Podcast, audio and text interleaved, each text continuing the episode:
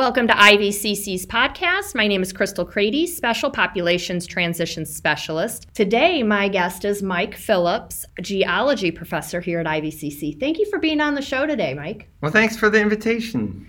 So, I want to explore something that just happened recently here in the Illinois Valley, um, and that's the earthquake that happened just last week. What happened? What was the cause of the earthquake? Well, we don't know for sure what the cause was. Uh, there's a couple of possibilities. So, in my geology class, we talk about plate tectonics. The Earth's surface is made up of these really big plates that move around and crash into each other. And usually, if you're where the plates meet, that's where you find lots and lots of earthquakes. But we in the Illinois Valley are right in the middle of a plate. So we don't experience very many earthquakes because we're nowhere near where two plates are, are meeting. However, some of that pressure from the outside edges of our plate can make its way into the center of the plate, and so that can cause small earthquakes. Uh, the other, another possible cause is that um, if we go back about 12 to 15,000 years ago, there was a glacier here in Illinois, and that glacier was probably a couple thousand feet thick of ice that's melted away. And when you take that weight off of your part of the plate, the plate responds by rising back up because we float on the next layer down, which is called the mantle. And as we rise back up, that also can put a little bit of stress on our plate, and that can cause little earthquakes as well. That's fascinating. Uh, where was the epicenter of this earthquake? So it was located about a mile south of Standard, which is only about six miles from my house. Interesting. Which did, makes it weird because I didn't feel it. Really? I was just going to ask you that. I, I did feel it. I live in Peru and I, it felt like something hit the house. And I had that same experience back in 2004. Um, what have you heard from other people about their experiences? So the the people who felt it had a very similar experience to you, which is they felt like something hit their house or hit their bed. That was the description I heard from from most people. And there is a uh, there's a place online. Uh, the U.S. Geological Survey has a whole part of their website devoted to earthquakes and one of the things you can do is go in there and report your experience. And they keep a record of that. It's important part of their research. But you can also look at a map, like where did people feel the earthquake? And it's interesting because instead of it being kind of a big circle around where the epicenter was, it looks more like um, kind of a long ellipse that points towards Chicago um, and there were a lot of people that felt it to the north and east, which would include Peru and then kind of following up through toward the Chicagoland area, and not so many people to the south, like in Peoria, there weren't that many reports. And if you go to the northwest or the southeast, there are fewer. So there's almost like a little oblong pattern to the where people felt the earthquake. That's interesting. How frequently does this happen in our area, especially? In our area, there's we feel an earthquake about every five to ten years. So the last one that a lot of people remember was in 2004. So that's like 20 years ago. But there have been a few that people in our area have felt that we were either had an epicenter in our area or close enough that some of the people that live here felt it. So about every five to 10 years is when people around here feel an earthquake. And and why is it like less frequent here in our area versus some other states? Yeah, that comes back to that whole plate tectonics thing. So if we look at a map of where most of the earthquakes are, uh, they're usually near the edge of a plate boundary. So a lot of people think California, but also to somewhat lesser extent Oregon and Washington State. That's where we see lots of earthquakes. Um, and then in, in the rest of the western U.S., they have some because, again, they're closer to that plate boundary. Uh, but once you get into the middle part of our country, you tend not to feel as many. How did they know so quickly that it happened? You know, I remember back in 2004, you know, we're panicking trying to call to find out what's happening. And now we have social media, it's more robust, so you can find out things more often. But how did they know that quickly that this so, happened? The U.S. Geological Survey has is part of a seismic network, not just around the United States but around the globe. And that network really was was built and put into place in the 1950s when they were monitoring for people testing nuclear bombs. Mm. Uh, but the benefit to um, geologists is that we can see where all these earthquakes are. And so the earthquake waves get to those seismic stations and using the earthquake waves, how long it takes them to arrive and how big they are, they can tell where the earthquake was and they can assign it a magnitude. And that happens, I believe it's automated, at least partly. And so within a few minutes of an earthquake occurring, they have a little website for that earthquake on their bigger website. So um, in 2004, that one w- did wake me up, and I knew it was an earthquake. I got on the computer, and it already said where the earthquake was and how big it was.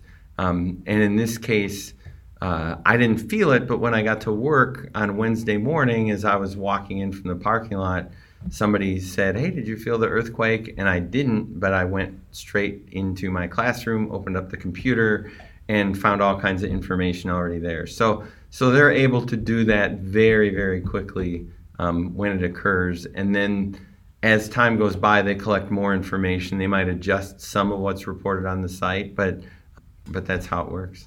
So, when you're talking about the magnitude of an earthquake, can you give us an idea of like what a typical um, a low magnitude or a high magnitude, and where where this earthquake was in that spectrum. Yeah, so the magnitude scale, when you get to about a four, that's usually when people can feel it. So a 3.6 is getting a little into most people won't feel that if it's below four.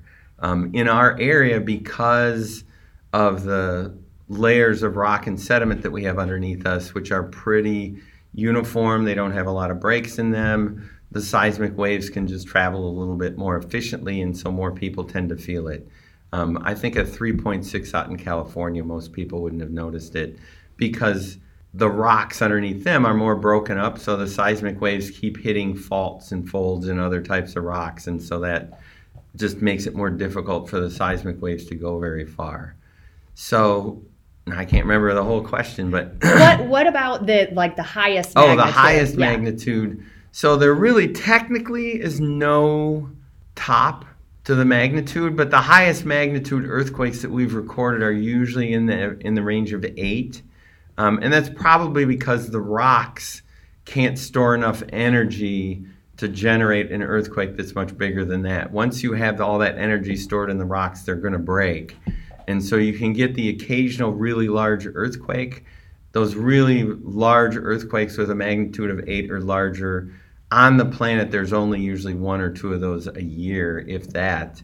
And then you get into the smaller ones like the sevens and the sixes which can cause some damage and alert a lot of people. A lot of folks feel them um, and they're much more frequent. So as you kind of go down the scale you get more and more earthquakes occurring and some of the earthquakes, for example, in California, they have aftershocks after, so there's smaller. Is there oh, smaller? Oh, all earthquakes? the earthquakes have aftershocks. So even the that little 3.6 yeah. that we had would have some aftershocks, but they would be even smaller. Yes. So they're not okay. going to be felt. In 2004, that earthquake had a 4.2 and there was actually a team of seismologists, which are people who study earthquakes they came up from the University of Memphis. They have a contract with the U.S. Geological Survey to study earthquakes in the middle of the continent. So they came up, they installed six seismometers temporarily um, around the area that that earthquake originally occurred, and they were able to detect the aftershocks and learn a little bit more about what caused that earthquake. But the standard one was, I think, too small even for them to do that. But if they had, they would have come up, they would have put out some little temporary seismic stations. They probably would have detected some small aftershocks. Now, you mentioned that you're a professor here at the college. Um, which course would a student take if they wanted to learn more about these natural disasters, such as um, earthquakes, tornadoes? Right, so we've got three courses that fit that bill. So there's Geology 1005, which is a completely online course that looks at natural disasters. So we focus on a different disaster every week. There's a course that I teach in the fall called Environmental Geology, and we do talk about certain natural hazards there, including earthquakes. So on um, the day after the earthquake on Thursday, um, in class, we spent the first maybe 10 or 15 minutes talking about the earthquake. And I think I mentioned earlier there's this little form that people can report the earthquake on. So, just as a class, I picked one student who hadn't completed the form yet, and he described his experience to us, and we were able to fill out the form. And that form assigns you what we call an intensity. So, the magnitude, that's that number everybody hears, the 3.6 in this case. The intensity, they use a Roman numeral, and it's based on your description of what your experience is. And they map those experiences out and that gives them some more information. So we talked about that in class, completed the form, and kind of looked at what Roman numeral was assigned to that student's experience, talked about what that meant. And then my physical geology class, we talked more about the kind of the physical nature of the earth, plate tectonics. So that fit nicely into that class as well because we had just finished talking about what causes faults and earthquakes, and we're beginning to talk about plate tectonics. So that was a nice um, thing to discuss in that class as well. That's great. Do you have anything else you want to share about the earthquake that happened? It's just a reminder that this is a very dynamic planet. So, one of the things that makes taking a geology class, really any geology class, fun is that you can learn more about our planet and how it works. And in some classes we also go beyond that into like how should we react to that? How should we treat the planet in order to take care of it? So. Yeah. Well i appreciate you being on the podcast today. It was very fascinating. Well thanks for the invitation. You're welcome. Hope to have you on again. Okay. Well in the spring we have flood season so that's another topic. That sounds great Check out IVCC's SoundCloud channel for additional podcasts. And if you have any topic suggestions, feel free to reach out or send me an email. Thank you.